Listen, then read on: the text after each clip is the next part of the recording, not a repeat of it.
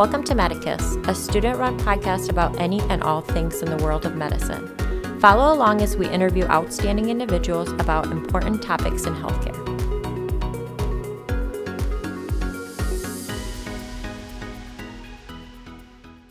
Hi, all, and welcome back to Medicus. My name is Rasa, and today I'm very grateful to have the opportunity to interview the extremely sought after Rebecca Scritchfield. Rebecca is a registered dietitian nutritionist, certified exercise physiologist, well being coach, author, podcaster, overall rock star.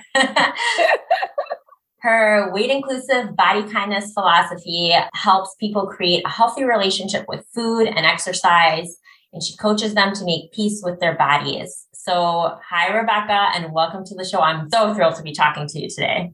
I'm so thrilled to be here. Thank you so much for having me. Of course. So, can you briefly introduce yourself to our listeners, kind of touching on your journey into the world of dietetics and how you eventually discovered intuitive eating, health at every size, and the like?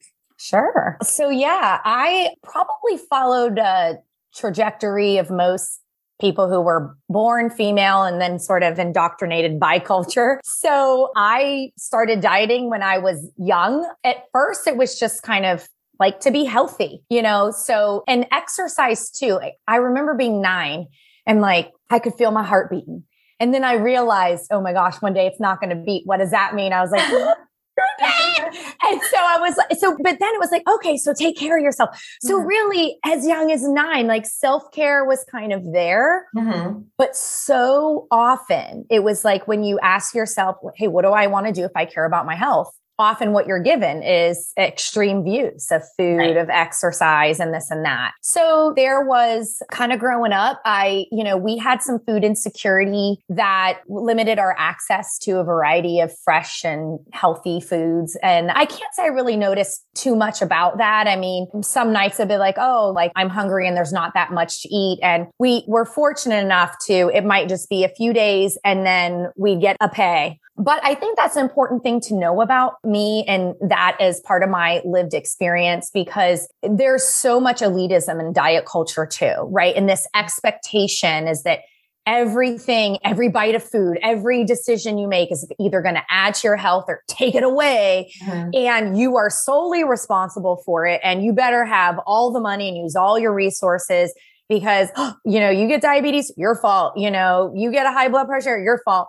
And that could not be further from the truth. And I just think it's, I love the idea of self empowerment and what is it that I can do? How can my choices matter and make a difference? Mm-hmm. But this idea of this individualism around health when we know that there's social determinants of health and it's multifactorial. It's just, it's kind of deeply rooted in me and in everything I do. And also sometimes people think they don't understand that, you know, restriction and dieting, that that's not necessarily class dependent too. Yeah. You know, anyone could kind of get caught by that bug. And so interesting with me and exercise in the background, I feel like it, it was more positive. Like I would watch free uh, videos back in the day. So there was this uh, fitness instructor, Gilad Janklowicz, and he would be like in, um, oh, Jamaica or Mexico. Oh, wow. Any place where I wasn't going to be in Ohio. And he would just show the beautiful water and work out and fun music. And so it was fun and funny. And so I would work out with him and I felt better after. And so there was this thread, you know, even middle school and high school, I was not an athlete. Like I was on the dance team and it was definitely active, but it wasn't like I was a soccer player or anything like that. And, and you probably weren't doing it purposefully to like burn calories or, you know, like you were just enjoying the fact that you were on a dance team. Yeah. I mean, I really was having fun. You know, we didn't have social media and that is a toxic mirror. Oh, yeah. it's so bad. And I'm really hoping that there's more and more limits placed on what teens and kids have exposure to, because that's what, you know, and I had mentioned, oh, yeah, the typical path, because the, the average child will try at least one diet by age 10. And parents can have really good intentions to help guide their children but the things you say and do matter. You really have to model mindful self care and flexibility. And like, how do you know about nutrition and know about movement without taking it to extremes? And we can't really protect every child from the world, right? But we can give them tools and skills for dealing with the world. Yeah. And so I feel like that's what a lot of my backstory was about was I had Cosmo in fitness, but the messages that it was like, oh, wait, long, lean legs, that's important. And I'm sitting here at five three going, oh, I'm short and I have these stocky legs, you know? And so who taught me to think something negative about my body would be cultural messages, different friend group things. My mom, uh, and I wrote about this on Body Kindness, so she was on and off diets too. And interestingly, it would be years later, we found she actually had depression and an eating disorder. And when you don't have a doctor, you don't have insurance, you don't have medical care, you don't have a psychiatrist, you don't get that stuff taken care right. of. So it's very layered and we're just trying to get by, pay the bills and experience life. And so I know you'd asked about becoming a dietitian. Truthfully, it really wasn't my first career choice. Although when I was really young, I said I wanted to help people. so I'm definitely doing that. Uh, but yeah, like there was, I liked health. I was in college. I like would do, I don't know, I call it weird, but like I would go to the athletic director. Hey, we don't have a free fitness program. And I think the professors will work out. And he's like, write a proposal. So I wrote a proposal, budget. Wow. And I got certified as a personal trainer through the college. I hired awesome. other students. So we would like teach the professors in this gym and like, and we, but we had a community and we would yeah. be a workout community. And it was, I hope, right, mostly positive. People found mm-hmm. it fun, dancy. And so there was this thread of like, I really like to validate there was some ugly that happened, but it wasn't all bad. You know, yeah. it wasn't so black and white or all or nothing that was all bad. There was a lot of really good foundation stuff. But I did have an issue with food and interestingly, it was when I was in IT and like the dot com, but I kind of caught that wave late, like a surfer that just missed the crest. and oh, you're just boy. trying to paddle and stand up. I just missed the crest. But then after 9 11, right, I was like, I am not doing what I always wanted to do. I'm behind a computer and I really wanted to interact with people and help people. And that put me into what about nutrition? You always wanted that. And what I ended up doing was working part time and going to school and just so I didn't have to pick one or the other. I just kind of shifted gears. I was very patient for anyone who might be considering what's next is just be patient, trust yourself, go with it. You won't believe what you can accomplish if you just kind of listen to yourself and stay patient. But it took me seven years to kind of get through the program. And even starting out, it was, it was like 2007 and it was like, okay, weight management, because I want to do prevention. And so I was using words weight management, just coming around to understanding that my mom's chronic dieting was a problem and that there was mm-hmm. an eating disorder there. And so, but it was like discovering puzzle pieces or something like that. I couldn't quite see the picture, but I was getting lots of hints. So then I called it healthy weight management. I was like, I don't want to screw someone up. I literally didn't have the words. And I think there's a reason why I want to tell this story. I bet you that there are listeners that there's something they could feel when they hear me talk, but they just might not have the words to articulate it, right? And so yeah. be patient, sit with it, right? It started there. And then more and more, I just started to see that I was trying to focus on health behaviors as much as I could. And when it came down to where folks would get stuck, is this sort of like, I'm a good person if I do this, I'm a bad person if I do that and it was difficult to like check the facts and validate hey listen i'm training for a marathon a half marathon it doesn't matter if i'm slow pizza is a pre-fuel for me it doesn't matter what's on the scale yeah. you know but somebody who's a higher weight is just like no i need to focus on the weight at all costs and yeah. you know even though you're going to go do some training the next day that pizza must be bad you know because the number says this and so we can stay in this like emotional judgmental mind mm-hmm. too often and we cannot make calm compassionate rational self-care choices. And and so i was watching all this stuff happening. I was seeing what was how we were discovering you know issues with my mom and reflecting on her health trajectory my own trajectory. And I had, along that time when I was putting the puzzle pieces together, I, I had met another dietitian that ran this place that's now, it no longer exists, but it was mm-hmm. called Green Mountain at Fox Run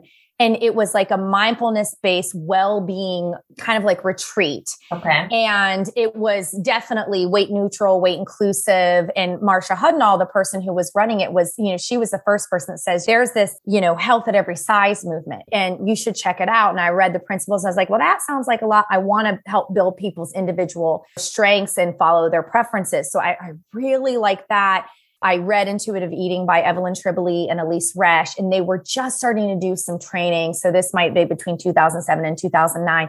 So I jumped on that and I knew right away, I was like, oh, this is great. It's not what we learn about in dietetics school, but yeah. this is going to be, you know, great for me. And it really helps to create a mindset around food and eating.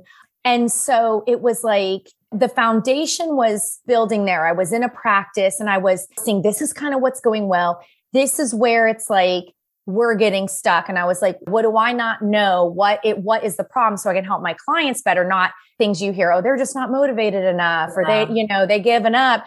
And what really it came down to was getting a lot more experience in things like DBT, dialectical behavioral therapy, or ACT, acceptance commitment therapy. IFS is another one I love called internal family systems. And so I would read these books and attend these workshops and conferences and really sort of understand how you take these external, oh, well, here's a bunch of rules we want you to follow and actually relate to the mind and like help people do a positive self-care behavior mm-hmm. but it's not just because i read the rules it's that there's like this missing piece right? Yeah. and so all these other therapies were kind of like mm, i'm getting it i'm getting it.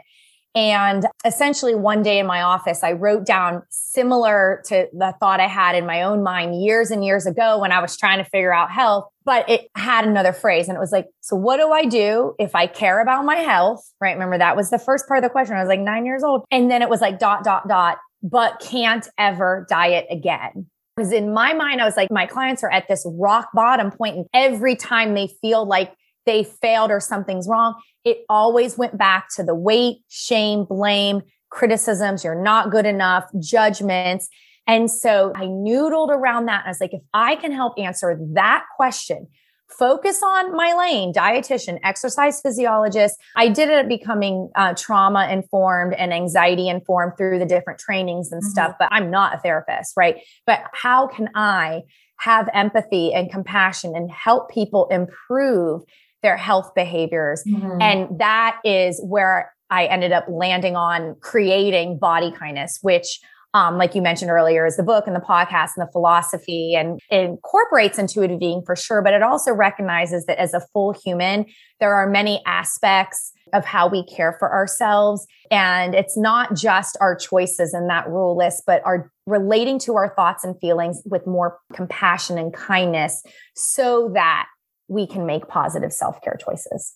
Yeah, I love that you know, what you said about the whole rule thing. So with dietetics, I've battled with my own demons. I've been to a dietitian before, and I just feel like the issue is that it's so prescriptive. Even though you're obviously wanting to help people, but it's like that prescription of, oh, you eat this many grains and this many fats and, you know, this many grams of protein, whatever it's like these people already have issues with control and obsessive compulsive disorders. You know, like you're counting grains of rice. Yeah, One, two, just, yeah. Oh. You're just giving me another rule book. And I think that's why it's so important this whole concept of intuitive eating and listening to your body and trying to figure out what's in line with your values and where you want to go you know the direction of your life and your health and i think something that you keep kind of bringing up in your podcast too is this idea that like you get to choose your health. The media and doctors will tell you, oh, you are unhealthy because you are this size. Well, if you're fine with being that size and you feel fine, that is your choice to make. You know, yeah. it's not anyone else's. No one can tell you what your health is. Mm-hmm. And so, full disclosure, I'm a huge fan and I would love to pick your brain on a million different topics you've covered in both your book and your podcast. But I think, in the interest of time and understanding kind of our audience as mostly pre medical and medical students, mm-hmm. and I think nutrition is probably second only to teeth in what we don't learn in medical school. um, and you need your teeth to eat. Yeah. so, I would really like to focus on kind of laying the framework to help help our listeners become better physicians. And so I know each of these concepts could be their own podcast series, but for mm-hmm. someone completely unfamiliar, can you kind of define the concepts of intuitive eating and health at every size? Sure. So we all have an attunement. And there's actually things that can disrupt our attunement, stress, anxiety, dealing with some mental health issues, being sick, you know, it's just basically what you can sense kind of on in or around your body. So if mm-hmm. you notice, oh, I have a dry throat and I'm kind of coughing, let me take a lozenge and it will add some moisture. Let me sip some water.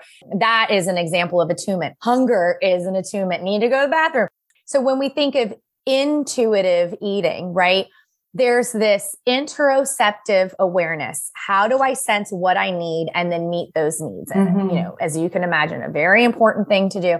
And so, what intuitive eating, the philosophy created by Evelyn Tribole and Elyse Resch, it is a set of 10 principles, and they created them from a standpoint of fighting diet culture, eating disorder recovery, and it's kind of like guideposts mm-hmm. to follow specifically around food. So honor your hunger. So somebody who is dieting or for whatever the reason, like they might feel that attunement of, oh, I'm hungry, but their mental space might be, screw it, I'm not eating or you can't, yeah. you know, you have this in the book i call them thought bullies you know right and so they either they have their attunement but they won't listen to it right and so this idea of reading honor your hunger what would it feel like to honor my hunger what does that mean you know it's a biological need for food and then it sort of has I don't know if it means to be an opposite, but it just kind of goes with it like a pair of socks, you know, respect your fullness, right? Yeah. And so this idea that you'll notice when you're feeling full and comfortably full. And when you notice that, that's a signal from your body that you've had enough. And so certainly being pre-med, and if you talk to doctors and residents, you know right? I work 20 hours a day. And there will be things where you're sipping water because you can't take a pee break and things right. that the nature of what you're doing is kind of influencing your self care behaviors. And obviously we find a way to get through, right? But speaking of as a future doctor who's going to work with patients, think about somebody who has a family history of diabetes, you know, their A1Cs are looking fine. I would hope that you would do things like ask permission to get a weight check, definitely ask that they have any kind of trauma history around dieting, eating disorders and open ended. Hey, tell me what you're, you know, like, what do you do with food? What are your eating patterns like? And with respect, I understand not a lot of time and this and that. So, but my point is, is like find a way to get some sort of sense of how you can encourage self care with food and eating, and whether that's what do you offer as resources or handouts and referrals and this and that. But letting your patients know that this is a listening place and a safe space I want to hear a little bit from you about, you know, what you're doing with food and your satisfaction and this and that. And I would tell a doctor to recommend intuitive eating without reservation because it's going to focus on skills yeah. for this person to have a healthy self care guide rail. There's a fire the food police one on there and it feels very rebellious, but understand that what people are resisting are these external messages saying you're not good enough and you suck, you know? Yeah. So I'll kind of leave intuitive eating right there. Like you said, we could be podcasting for mm-hmm. days on all these topics. Health at every size. I really would want to send people to the website sizediversityandhealth.org, and that'd be a great show note. It's a set of principles and it's rooted in a social justice movement that was really brought out by higher weight people. And I'm going to mm-hmm. use the word fat. I don't identify as fat. I'm using it as an ally, as a descriptor. And that is also something I recommend that med students explore. But if you have thin privilege, you might want to explore a little bit about how you do what I just did, which is clarify why you're using the word, because unfortunately in our culture, it still uses a slur. Right. And it's an intersectional social justice movement that really wants it sounds so strange to say, but like higher weight people to be treated like a full human. Oh, you know? wow. Right? right. And so it talks about this idea about acknowledging that there are systemic issues at play that make it harder for folks to care for themselves and for their health. And that also validating an individual's interests, curiosity, abilities, resources, and that in how you offer that advice. But I will say, and straight up, if you want to go to direct how it impacts medical, I will reference a very important study that created a model to show where healthcare avoidance happens mm-hmm. and the healthcare avoidance happens over the level of stress experienced in the healthcare setting. Wow. So you'll say things like, oh, you know, people with obesity are more likely to get cancer and this, that. It's like, hey, are they going the doctor to get their labs checked? And if they're not going, are they afraid of you? Right? Yeah. Do you need to change, mm-hmm. right? What is it? Do you have comfortable seating? Do you have inclusive and visibility all around that shows people of all sizes, colors, everything that you could show, right? As being included, welcome, that stuff really matters. How do people know that they belong? And then how do you treat people when you're there? And what that study showed is that some people, BMI is higher, that there's a higher amount of shame around the healthcare setting. Some people can build some tolerance to that, right? And so there are certain factors that they could would still go see the doctor. Mm-hmm. But it mm-hmm. was the stress over the healthcare encounter, something that doctors can fix. Yeah. Right. So that they come and get their labs and have that conversation. And even if it is a short two minute check in, they'll go if they know that it's safe. You're not going to judge or you're not going to hurt them. And that pass through might be referral to the next podcast, the next book, the next mm-hmm. therapist or group or whatnot that could really help them. But it's like you're in this place where you could pass the baton. You know, oh, I don't got time to do this deeply with you, but here, here you go. They're really going to trust you. And honestly, word of mouth, they're going to be recommending you and filling up your schedule and all those other good things. And you'll have the, confidence to know I really truly helped someone, you know, without yeah. harming them. So you and I both share thin privilege. So I bet we don't feel this way, you know, when we walk into the doctor's office. But I can only imagine if you've spent your entire life going through the world and people constantly judging you on your weight. And then you get to the doctor and you just get shamed about the size that you are. And they're constantly being told that, oh, you should eat less of this and you should exercise more.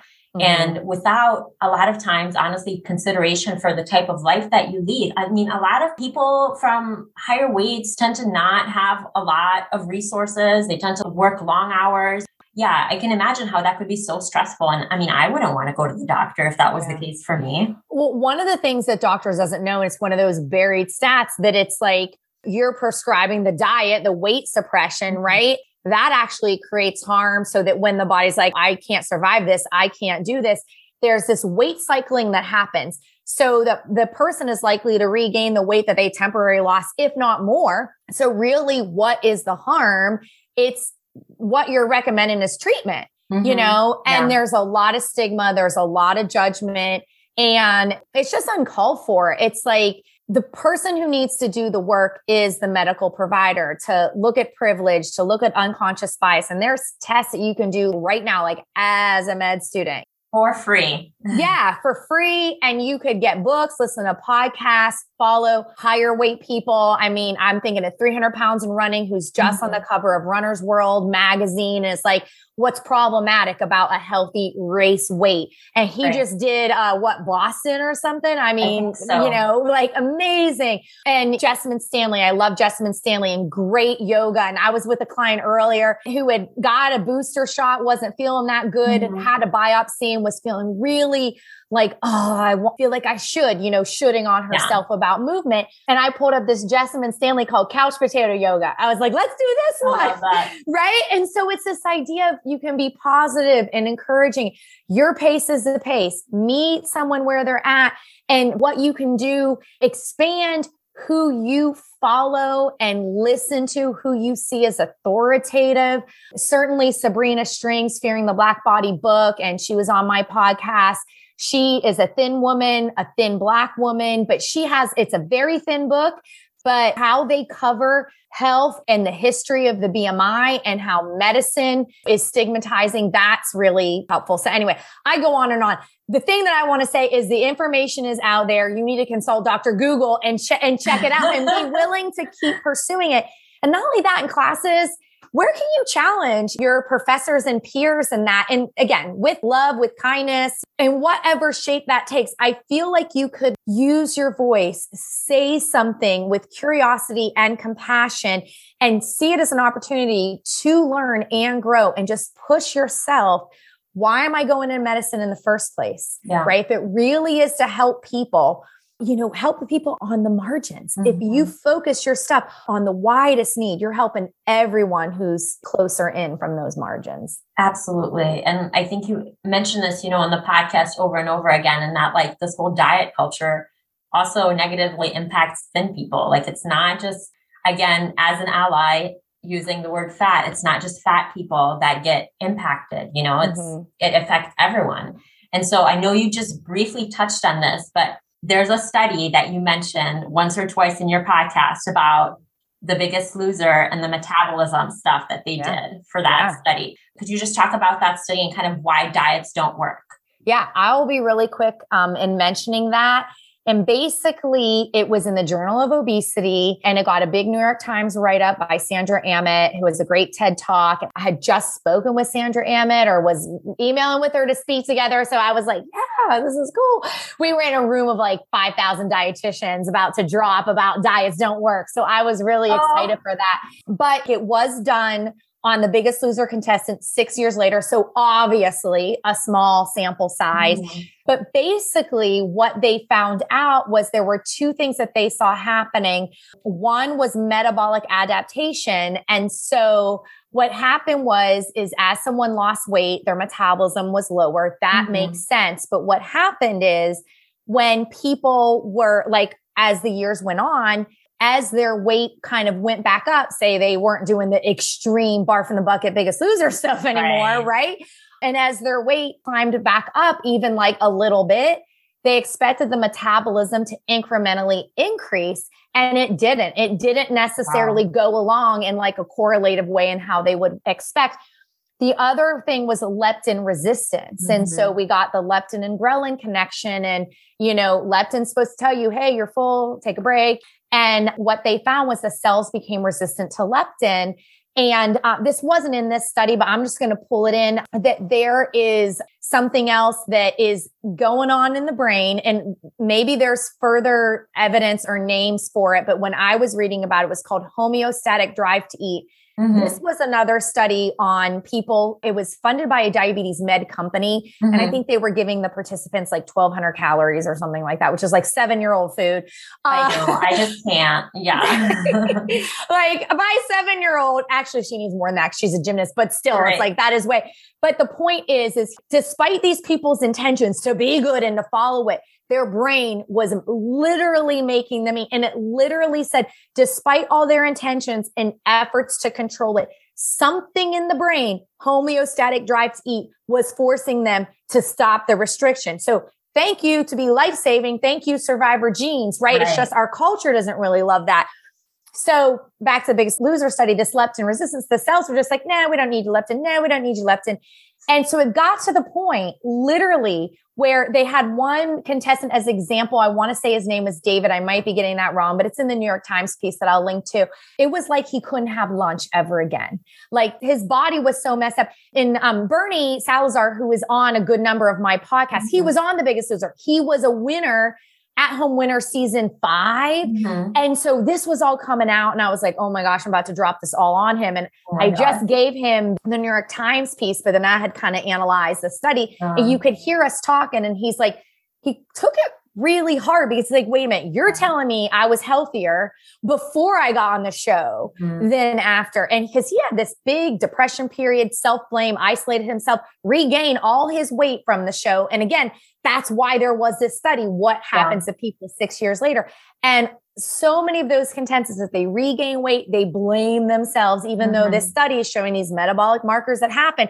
And people who didn't regain as much weight, they would say, I got to work out an hour a day. I got to do this and done. And listen, I'm all for body autonomy. There have been weeks where I've been able to work out an hour a day. And like, I got two young kids Sometimes I don't, most of the time I don't have the time. Sometimes like, I don't want to do that. Right. You, you don't have to organize your life around exercise, but that's the whole point. These people who were able to keep some biggest loser weight off are highly likely weight suppressed. Yeah. But oh, because the scale is more favorable, the BMI chart's more favorable, you're basically saying you have to weigh and measure and judge every bite of food every day the rest of your life, and you better bust your butt at least an hour a day. And you know there are thin people smoking cigarettes, eating McDonald's and not doing that. And it's like, why are we so focused on size? Exactly. No, absolutely. This segues nicely into this next question that I wanted to ask you was as physicians, we're obviously concerned with the health of the patients and like specifically treating medical conditions. And mm-hmm. so how do you incorporate something like intuitive eating and health at every size when you're treating metabolic medical conditions like diabetes, hypertension, and other such conditions that have been associated with weight. Yeah. Well, you know what? I think that a real important skill because you're saying some amount of words anyway, right? Mm-hmm. You might as well make those words full of empathy and validation, right? In the same letters, right? And so it might be something like find out from them that they're sedentary. So I can imagine it to be very difficult to start an exercise program. It takes time, it takes money. It's really hard to get started. It's hard until it's easy. Hmm. I wonder if you could start with something from a chair because you know what? Even my most elderly patient, if they have soup cans or a water bottle and they're starting from a chair and they learn some basic movements it's about one day at a time you know i wonder yeah. if something like that is doable for you or i wonder if you get to a free community pool so again if you do your homework with your resources and accessibility and what's available it's just that empathy you know I can imagine this could be difficult with validating reasons, time, mm-hmm. money, stress, anxiety, and then offer an idea or a solution. And even saying something, you know what would go miles and miles is if say, you know what, I wish we had better treatment for diabetes. We have certain meds we can try. There are some side effects. There are recommendations that we could have if we can work on sleep and stress a little bit. Mm-hmm. And I happen to know some things about movement with diabetes. It actually even short movements, 10 minute pacing after dinner, marching in place and at home.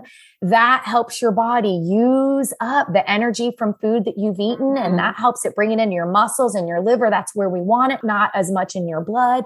And so even these little steps, but notice how it's like, I wish we had better meds for you. I wish we had an easier problem. I'm not blaming individual doctors here, but in general, medicine doesn't do enough to take care of medicine.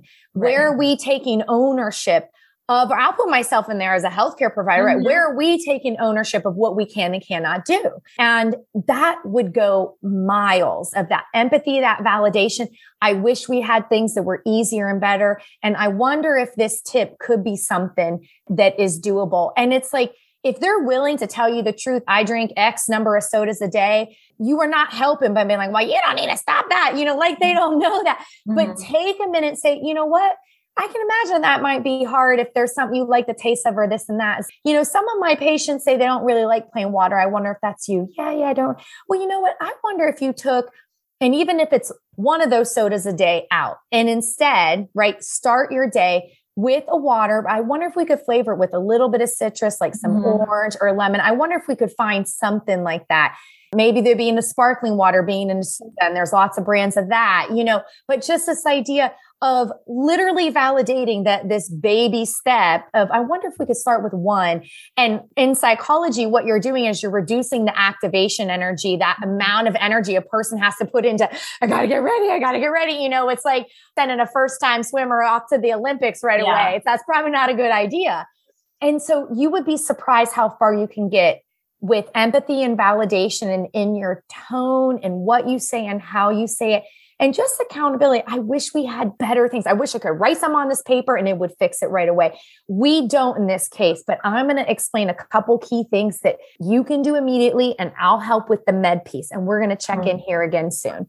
So it's possible. It's just we got to open up our minds and, you know, maybe consider in your own healthcare. Like you go to a doctor now, yeah. try to decline being weighed and why. You can print out these little cards about how why you're going to decline being weighed if it's medically necessary. You can do that as an ally. Mm-hmm. I refuse if being asked. My doctor is so great. They don't even have the traditional like scary scales with heights or whatever. And it's just like a flat thing like a silly little bathroom scale. You know, sometimes she doesn't ask. Sometimes she'll be like, hey, do you know a ballpark what a weight was? And I could throw it in here, you know? Mm-hmm. And so we can change our approach and things like that. And again, maybe my doctor has a copy of my book. So let's say that my doctor is treats all her patients that way. But that's that point of it is what would you do for a thin person? Can you do that for somebody no matter what they weigh, right. no matter how, where they're at in their self care habits too? Absolutely. Absolutely. And I think like something too important probably that you'd agree with is when you're having these discussions, kind of what you were mentioning of like that example of sodas, I think it's important to ask permission, right? Do you want to change this habit or is this something mm-hmm. that you really want to keep in your life? Like, I have the suggestion that this mm-hmm. might improve your health, Mm-hmm. But do you are you interested in me offering you these suggestions? You know, because I think right. a lot of times as doctors, we're kind of just like throwing again like this prescriptive information and we're not really asking patients if this is something that they're interested in doing. Right. Because I think once you get investment from people in their own health, it goes that much farther. Yeah, absolutely. I love it. okay, so I definitely want to touch on your book because okay. it is amazing.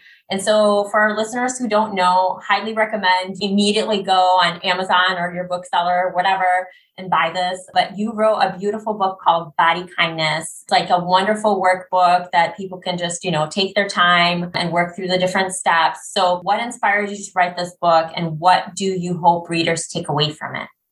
Yeah. Well, you know, like I said, with that really long opening story, like eventually I was in my office reflecting me, my mom, clients, and just sitting there and yeah, stressed out. I was like, I gotta do something. I just wrote down this question What do I do if I care about health, dot, dot, dot, but can't ever diet again? Because it felt like this feeling of somebody recognizing that participating in diets were harmful. It's not what you would tell a friend to do. You wouldn't stand on a stage and say, Hey, Girl Scout, you want to earn your wellness badge? How about we restrict? You know? Yeah. And so, but there's a lot more questions there. And that is eventually kind of like what led to the three pillars of body kindness mm-hmm. love, connect, care. Oh, and by the way, I literally say right in the intro, nobody can tell you what body kindness is or isn't. Not even me, even though I created it, not even me, because you get to decide, right? Ultimately, autonomy and body autonomy, which I will just say, if you see a suggestion in there, you don't like it, take a marker and just cross it out, rip out the page. I don't care. Not every single thing, you know, whether it came out or it's useful to you or readiness or whatever. I think it's this idea of that's not helpful to me. So, okay, let me flip that or whatever. But th- you get to be in charge. That's all I want to say is like, I do feel that there's this idea of that, oh, I'm consuming this book. So these are the set of rules. And I want us to get out of that rules mind. Mm-hmm. But what you'll see when you see with these three pillars, love, connect, care, with love, it's make choices from a place of love. Mm-hmm. Right. And so at the beginning of every chapter, which is like a different, it's like a different theme. Like this is a food chapter. This is a movement pa- chapter. This is a sleep chapter. Kind of get this foundation. And then uh, you would allude to like values before. So mm-hmm. there's like four parts and kind of you build into it to where you start to think about the kind of person you want to be anyway and how you want to integrate food and movement and self-care into your life. But it's, you know, we start with this foundation where I, what I was trying to do in this foundation stuff is if somebody thinks, oh, I got to do intermittent fasting or I need to do keto or whole 30 or things like that, this is what I need to do because this is what it is to be healthy. Mm-hmm. I wanted people to see that when it comes to food, that there are ways to think about nutrition and the other thing that people would react to me when I would talk about not dieting is like, oh, you don't care about health then. You don't care about vegetables. You don't care about broccoli. and it's like, no, no, no, I do. I do. Listen, listen. And so I had in the food chapter, I will talk about a balanced plate, mm-hmm. right? And it's basically the USDA balanced plate. Here's right. your veggie, here's your food, here's your starch, here's your protein. But what I did is I showed a lot of different other doodles of what your plate can look like. This is a plate typical if you're out at a restaurant or you're a little bit hungry or you, you know you don't want as many veggies. Mm-hmm. This is a plate grandma's mac and cheese or lasagna or whatever and you know you want a big portion of that. And then I was like, and there's a plate where it's eat whatever you want because mm-hmm. not every meal has to be about nutrition.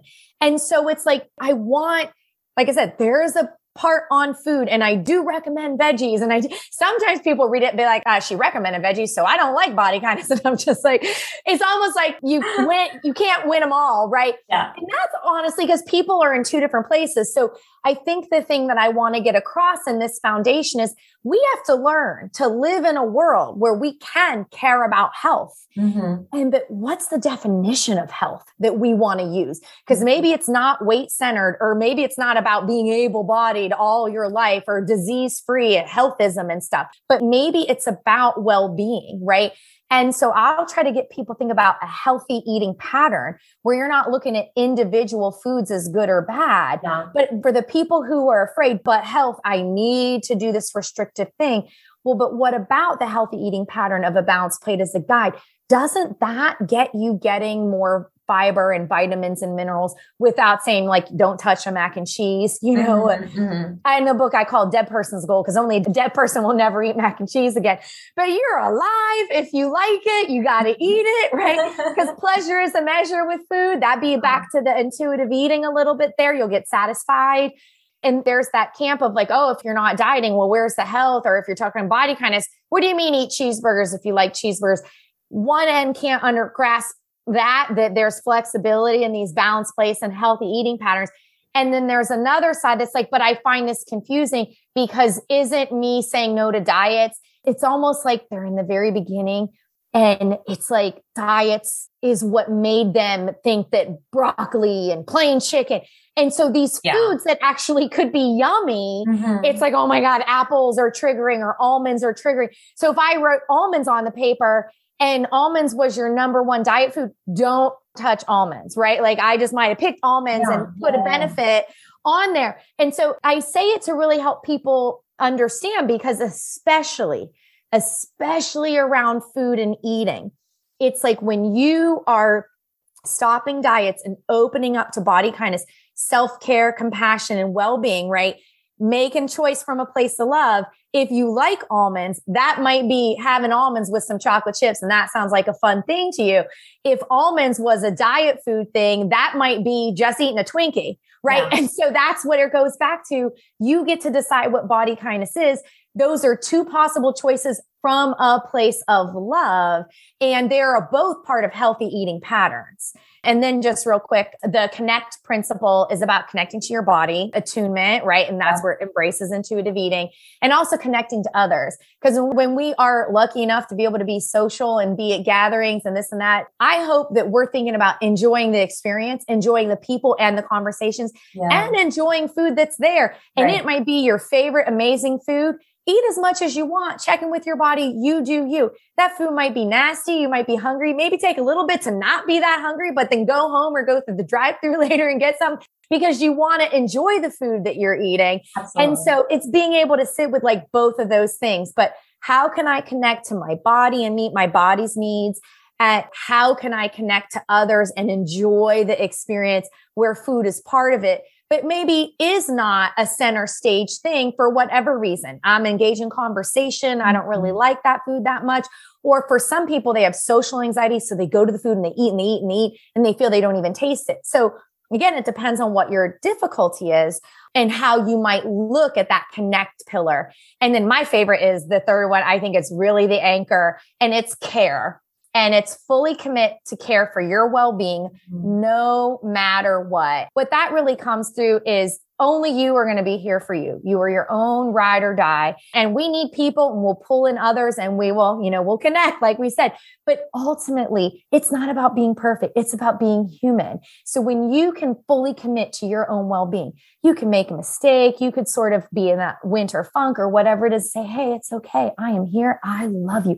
I mm-hmm. love you mm-hmm. no matter what. I'm going to love you through this bad mood or this exercise avoidance. I'm going to love you through this rough spot. What is it you need right now? What sounds like a hug? And it's that, it's like showing up for yourself like you would a friend. And we can do it. The second we think of our friend, we know this is what I would do for my friend in this problem. Mm-hmm. This is mm-hmm. what I do for my friend in that problem. But it is so hard to do it for ourselves. And that is what you're doing when you're in a practice of body kindness, listening to what bothers you, what you think you need, and saying, I'm so sorry. I feel you. I'm here for you. What is it that we can do right now that will help? And hopefully that could be sometimes celebrating. Like you made it outside on a beautiful walk on a sunny day. And like, that felt good. I feel proud of that. And that you can more, I talk about spiral ups in the book, like, but validate that. It's like, that was awesome. I want more of that. And you really start to see that these positive self care choices really lead to a lot more positive emotions. And then it's unstoppable. It's helping with stress, anxiety, your mood. You really, I don't need or want diets because I got a new way to care for myself. Mm-hmm. That doesn't mean you always think positive thoughts about your body, but you learn the skills. Well, what do I do if I have a negative thought? What do I do with that? And yeah. that's another thing the practice of body kindness can do for you.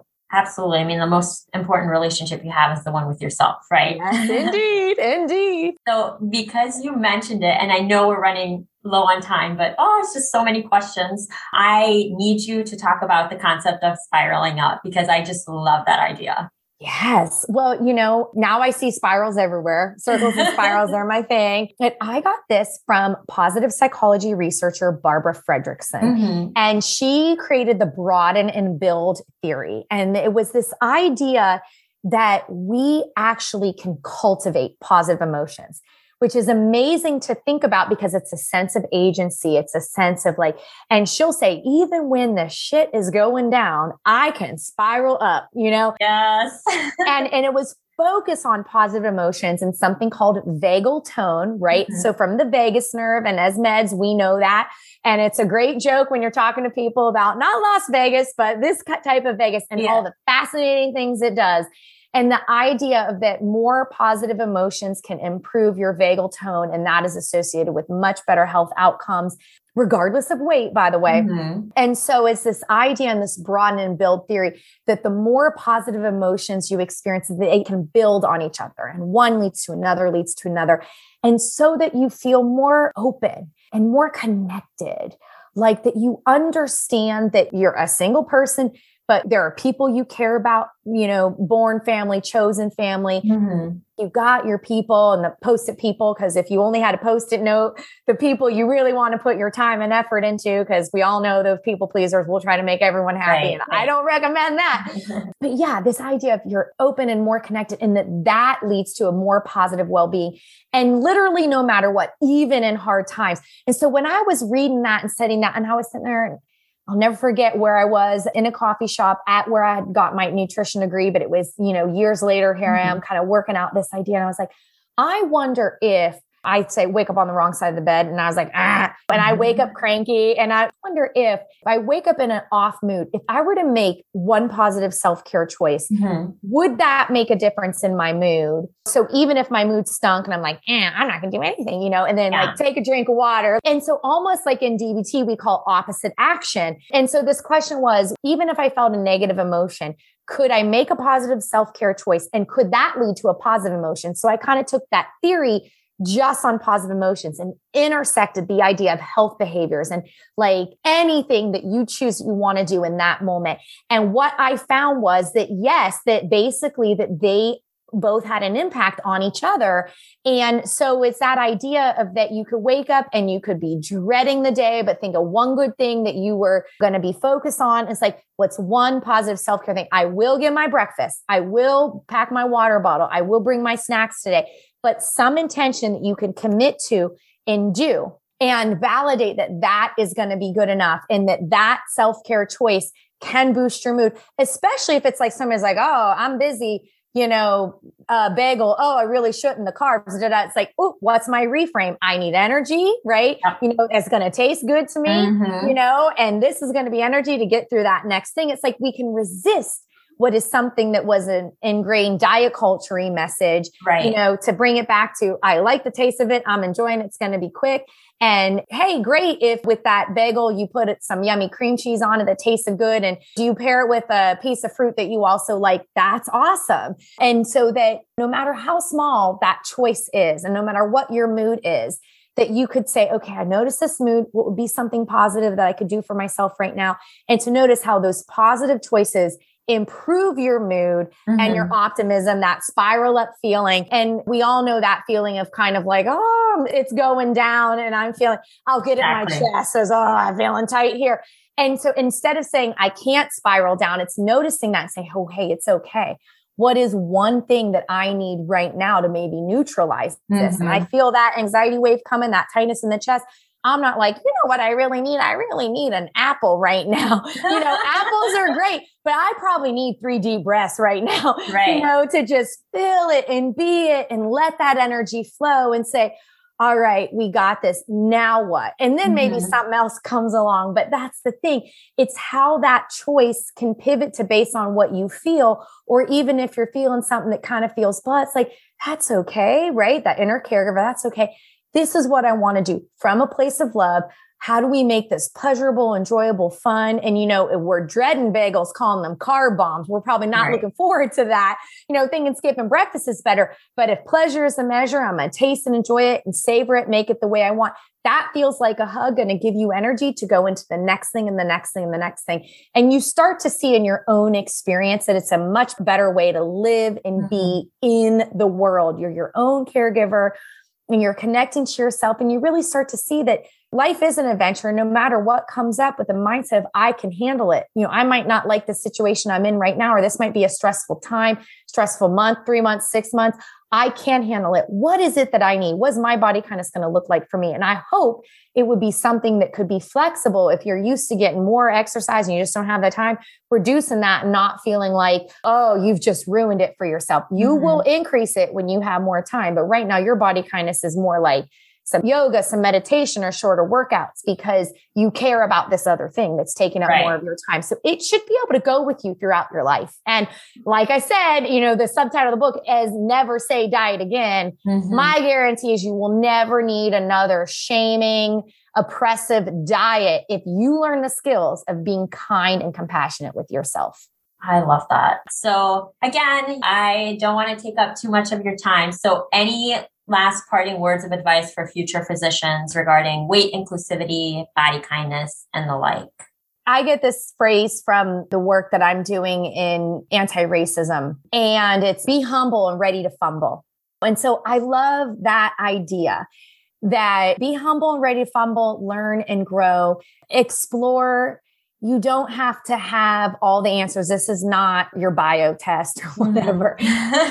but really see yourself as integral to being part of a system that can do better mm-hmm. and can change. And I definitely fully believe that it's the listeners, the people who are coming up that are going to do the healing and the saving here. So maybe the people who are doctors now are taking it as far as they can, but it is you. You yeah. have the power. You are coming up. So what can you do? Be humble, be ready to fumble, learn and grow, and just stay committed. And you'll work it out and figure it out. And your experience is not the experience. Mm-hmm. So you can ask anyone for permission. Can I ask you more about what your experience has been like? It's somebody who's out there given books and podcasts and interviews and this and that, you get a chance to learn from other people's experience. If there's people that you know that you feel like, I wonder if I could ask more about what it feels like to have a diabetes diagnosis and what their experience at the doctor is like. And mm-hmm. I'm sure that what you'll find is that there's a lot of opportunities to change. And that's all we could ever ask for is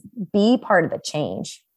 Thank you. So, lastly, where can our listeners go to access your content and support your body kindness movement?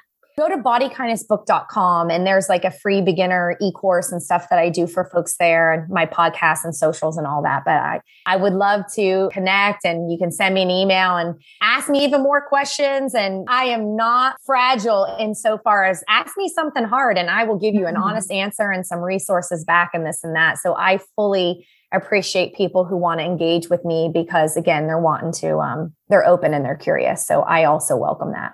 I love that. Thank you again so much for making time for this podcast, Rebecca. Really enjoyed our conversation and can't wait to share it with the world. Thank you for having me. Thanks for listening to this episode. This wouldn't be possible without the support from our listeners. Please rate, review, and subscribe. We appreciate donations to help fund the production of this podcast. To support us, go to medicuspodcast.com where you can additionally find show notes, links, and information about our guests. We are at Medicus Podcast on Twitter, Instagram, and Facebook. If you have any questions, comments, or episode suggestions, please submit them on our website. This podcast is intended for general information purposes only and does not constitute the practice of medicine. No patient doctor relation is formed, and the content of this podcast is not intended to be a substitute for professional advice, diagnosis, or treatment. Views and opinions are their own and do not represent any organization.